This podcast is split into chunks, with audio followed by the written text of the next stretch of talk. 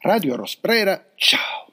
All'incirca 40 anni fa, in un'epoca in cui il rapimento e l'omicidio di Moro costituivano ancora delle ferite non già aperte, che aperte lo sono anche oggi, anche se passano in cavalleria, che risultano financo invisibili nella pletora di ferite che costella la superficie di questa nostra infelice nazione, in un'epoca in cui appunto oltre che ferite aperte il rapimento e l'omicidio di Moro erano ferite sanguinanti e purulente, e Leonardo Sciascia ebbe a dire, anzi ebbe a scrivere, che se non si fosse arrivati alla, alla verità sul rapimento di Moro, l'Italia sarebbe stata perduta. E anche che l'Italia era un paese senza verità e che bisognava rifondare la verità se si voleva rifondare lo Stato. 40 anni, anzi di più, sono trascorsi dal rapimento e dall'omicidio di Moro e non solo in Italia nessuno ha tentato di recuperare la verità, ma ormai la menzogna impera sovrana in una sorta di, come abbiamo già detto anche in passato, in una sorta di acquiescenza, di vigliaccheria, di ignavia, di insipienza, di, di nulla, di nulla umano, eh, che ormai ci ha fatto veramente abituare alla menzogna. Vorrei prendere alcuni piccoli o meno piccoli casi a mo' di esempio. Ecco, Mentre ascoltate questa puntata sta per concludersi l'ennesima e ne siamo certi non ultima zona rossa del tutto gratuita, su questo concetto poi torneremo anche in seguito. Eh, ho tentato di non già di eludere perché avevo, ero nel mio pieno diritto diciamo, nel viaggiare dalla, dal Lazio alla Sicilia, ho, ho, tentato e sono riuscito a viaggiare fra il Lazio e la Sicilia il giorno prima di partire, mi chiedevo cosa avrei dovuto scrivere esattamente in questa autocertificazione, documento balzano e che viola comunque, questo senza essere un giurista, una decina di diritti, di diritti contemporaneamente, perché mh, non c'è epidemia o presunta tale che tenga per cui io debba perdere la mia libertà e a dovere spiegazioni del perché mi sposto se mi sposto per i fatti miei. Ma comunque, eh, ma cosa si scrive nell'autocertificazione e alla fine ho scritto qualcosa lasciando in bianco alcuni punti che non mi erano chiari, pensando se qualcuno, qualche rappresentante for- delle forze dell'ordine me ne chiede racconto e completeremo insieme questa cosa. Ma ecco l'arrivo la mattina successiva alla stazione Termini in cui queste autocertificazioni vengono prese e ammonticchiate da rappresentanti delle forze dell'ordine, appunto, e neanche lette, per cui per conto mio ci sarebbe, mh, per conto mio e per conto di tutti, si sarebbe potuto scrivere in quell'autocertificazione nomi falsi, sarebbe potuti scrivere nomi falsi, documenti falsi o perfino un'enorme suca, tanto nessuno se ne sarebbe accorto. È un modo questo di denunciare le forze dell'ordine, tutt'altro, mi permetto di dire addirittura che è un modo di elogiarlo, poiché esiste evidentemente una parte sana, sana anche nel senso più semplice dell'espressione, cosciente, consapevole del paese, che appunto sa che tutto questo non solo rasenta o eh, squarcia la frontiera del sopruso, ma è comunque inutile, risibile o sostituite voi questi aggettivi con quelli che più vi aggradano. E dunque questa parte non si accanisce contro i cittadini e non chiede più di ogni altra, più di, più di tanto delle spiegazioni. È, un, è, il famoso cane che si morde la coda perché questa specie di rivoluzione sotterranea, eh, un, un, illustre studioso inglese, Eric Hobsbawm, ha teorizzato giustamente che la mafia era l'unica rivoluzione borghese possibile in Sicilia. Tutta la, la, Sicilia come metafora, tutta l'Italia va diventando Sicilia e quindi è così perché non succede niente in Italia perché perché il, i, i, dettami, le, i deliri governativi vengono costantemente elusi nel silenzio complice di gran parte dei cittadini e per fortuna vengono elusi perché se no forse la conclusione sarebbe violenta. Ma eh, fino a quando Caterina abuserai della nostra pazienza? Citazione feticcia ormai di questa trasmissione. Fino a quando sarà possibile questo scollamento dalla realtà? Fino a quando sarà possibile che si viva? Questo è il caso di Roma per due settimane in una zona rossa che per nulla è stata tale poiché eh, gran parte dei negozi, tan, tranne quelli eh, inderogabilmente controllabili e por supuesto, tranne noi, cioè tranne i teatri, tranne i cinema, tranne i ristoranti, eccetera, però tutto il resto era aperto, tutti deambulavano, tutti cor- uh, roulaient dans la, voiture, tutti come dire, andavano, andavano, in macchina per le strade della città. E quindi la zona rossa è di fatto rimasta in larga parte lettera morta, eppure questi famigerati contagi sono scesi e, e, poi la sera tutti noi uscivamo durante il giorno, sapevamo che la zona rossa era lettera morta, però poi la sera apprendevamo dal telegiornale che i contagi calavano perché c'era la zona rossa, perché la gente rispettava la zona rossa. Quanto durerà ancora questo scollamento dalla realtà? Quanto durerà il nostro silenzio davanti alle ingiustizie già perpetrate o ventilate? Per esempio, si è parlato in questi giorni dapprima dell'obbligo di vaccinazione per il personale sanitario, poi di un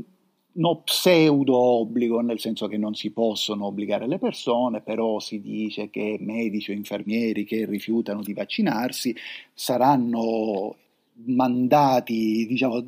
saranno, gli sarà dato un altro incarico o addirittura potrebbero, e quindi è una minaccia questa, è una minaccia dire, che rasenta poi l'obbligatorietà, eh, potrebbero essere sospesi dal servizio e privati dello stipendio fino a dicembre. E fino a, quando, fino a quando, per esempio, nessuno noterà che allora non è vero, come talvolta sottovoce, sommessamente, perché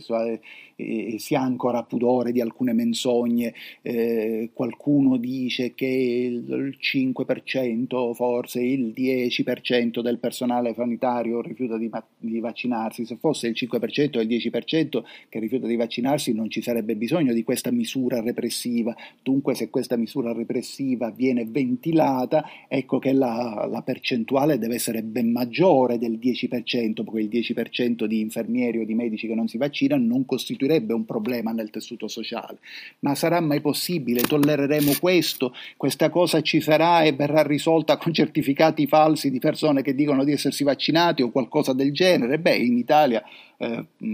potrebbe essere anche questo. Ma la domanda è perché, perché accettare questo gironzolare intorno alla verità o attorno alla menzogna pur di non affrontare il problema. E a proposito di affrontare il problema, vorrei porre l'accento in una puntata che, che desidero non fare, non registrare troppo lunga, eh, su uno degli eventi della settimana scorsa scandalo si è abbattuto sulla amministrazione regionale siciliana perché sono venute fuori delle intercettazioni dell'ormai ex assessore alla sanità, il quale invitava a modificare, a edulcorare, a spalmare i dati dei contagi e dei decessi perché altrimenti la Sicilia sarebbe diventata una zona rossa. Ecco, tutto quello che, da, che, dirò da ora, lo preavviso, sono, rientra nel campo delle ipotesi, delle, mm, delle supposizioni, delle congetture, perfino nel campo degli esercizi di stile. Però, ecco, bisogna ascoltare bene alcune di queste intercettazioni venute fuori e mi permetto di dire collegarle anche a quanto dicevamo un paio di settimane fa o tre settimane fa. In una di queste intercettazioni telefoniche l'ex assessore leggendo i dati, dice alla sua interlocutrice, mi pare, eh, eh, ma ieri sette morti a Biancavilla, ma può essere mai sette morti a Biancavilla per Covid in un solo giorno? Ecco, può darsi benissimo che sia stato vero. E, e ormai torneremo fra poco su questo, sarebbe difficile dimostrare che non è stato vero. Ma non molti italiani, a parte gli abitanti di Biancavilla, saranno stati in questo ameno piccolo centro alle pendici dell'Etna. Per chi come me c'è stato è oggettivamente difficile credere che in un giorno solo a Biancavilla già ci possono essere sette morti e che poi ci possono essere sette morti per la stessa malattia, da sommare a tutti gli altri eventuali morti per altre cause. Perché così a sette morti al giorno Biancavilla finirebbe di avere abitanti nel giro di una manciata di settimane. Si può dunque sospettare che il suddetto assessore abbia a sua volta sospettato nel ricevere e nel leggere questi dati che questi dati non fossero verosimili, perché questi dati verosimili non lo sono, poi magari incidentalmente saranno anche veri, ma è vero che a sentirli verosimili non sembrano. E allora che cosa significa? Che non si può certo dire io sto con l'assessore, poi io non sarei mai col governo siciliano con questo, forse con qualunque governo siciliano, ma con questo a prescindere, ma ma il torto non è tutto eh, da parte dell'assessore o dalla, o dalla, parte del governo siciliano, perché forse eh, si, si, tenta di rimediare a delle statistiche che piovono così, e ne parlavamo appunto un paio di puntate fa, che piovono così e che non hanno nessun grado di attendibilità. D'altra parte, potrebbero essere attendibili, va detto anche che se non fossero attendibili si tratterebbe di eh, un delitto perfetto poiché i morti per Covid vengono cremati e, e appunto eh, un paio di settimane fa abbiamo citato la storiella, che storiella non è, di quella signora il cui padre era presumibilmente morto per tumore, ma che risultava morto per Covid dal, dal, dal certificato di morte, appunto, e, e, quando questa signora ha chiesto spiegazioni gli è stato detto che la pratica era già stata avviata e il papà era già partito per il forno crematorio. Dunque trattasi del delitto perfetto, perché ormai chi stato, di, di, per chi è stato cremato sarà difficile stabilire di che cosa è morto. Siamo dunque, e chiudiamo il cerchio, nella menzogna che in maniera invereconda genera menzogna, della menzogna che in maniera sfacciata genera menzogna, della menzogna che in maniera impudica genera menzogna e fino a quando questa menzogna di Stato abuserà della nostra pazienza. Adesso eccoci qui a passare una bella Pasqua più o meno murati in casa, anche in Sicilia si esce e tutti escono, tutti no, ma insomma non è una zona rossa, ma non è, nessuno le, nessuno le rispetta e, e le statistiche calano o salgono magicamente. E allora che dire, se proprio invece vogliamo eh, in maniera acquiescente sottostare a questi deliri, a queste stronzate, a queste puttanate, crediamo nella magia, però cerchiamo di interrompere la spirale di magia nera che governa questo continente e questa nazione, perché la menzogna genera menzogna e se già siamo sull'orno del non si capirà più niente, quando ci precipiteremo la strada sarà veramente aperta al fascismo. Il fascismo, come sappiamo, è un, termine, l'abbiamo detto più volte, che oggi si usa con molta leggerezza,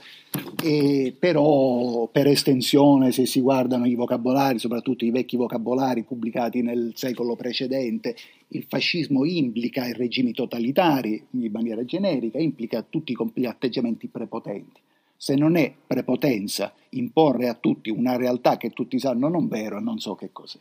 Cerchiamo dunque di di ribellarci a tutto questo, noi forse meritiamo un po' di più, cerchiamo di non essere meno passivi, perché forse per come è fatta l'Italia si troverà sempre una soluzione sotterranea, ma a un certo punto questa soluzione sotterranea di questo passo porterà alla dittatura. E del resto, questo anche questo, come abbiamo detto tre puntate fa, non so se mi sentirei di dire che viviamo in una dittatura, perché ancora io posso registrare questa trasmissione ma dalla dittatura non siamo molto lontani. Ogni giorno di più il fascismo ci corrode come la ruggine, esattamente come la ruggine giorno dopo giorno corrode i mobili di metallo senza che noi ce ne accorgiamo, senza che noi tangibilmente notiamo l'avanzare delle macchie rugginose, ferruginose, rubescenti. Ecco, non lasciamoci corrodere. Radio Rosbrera. Ciao.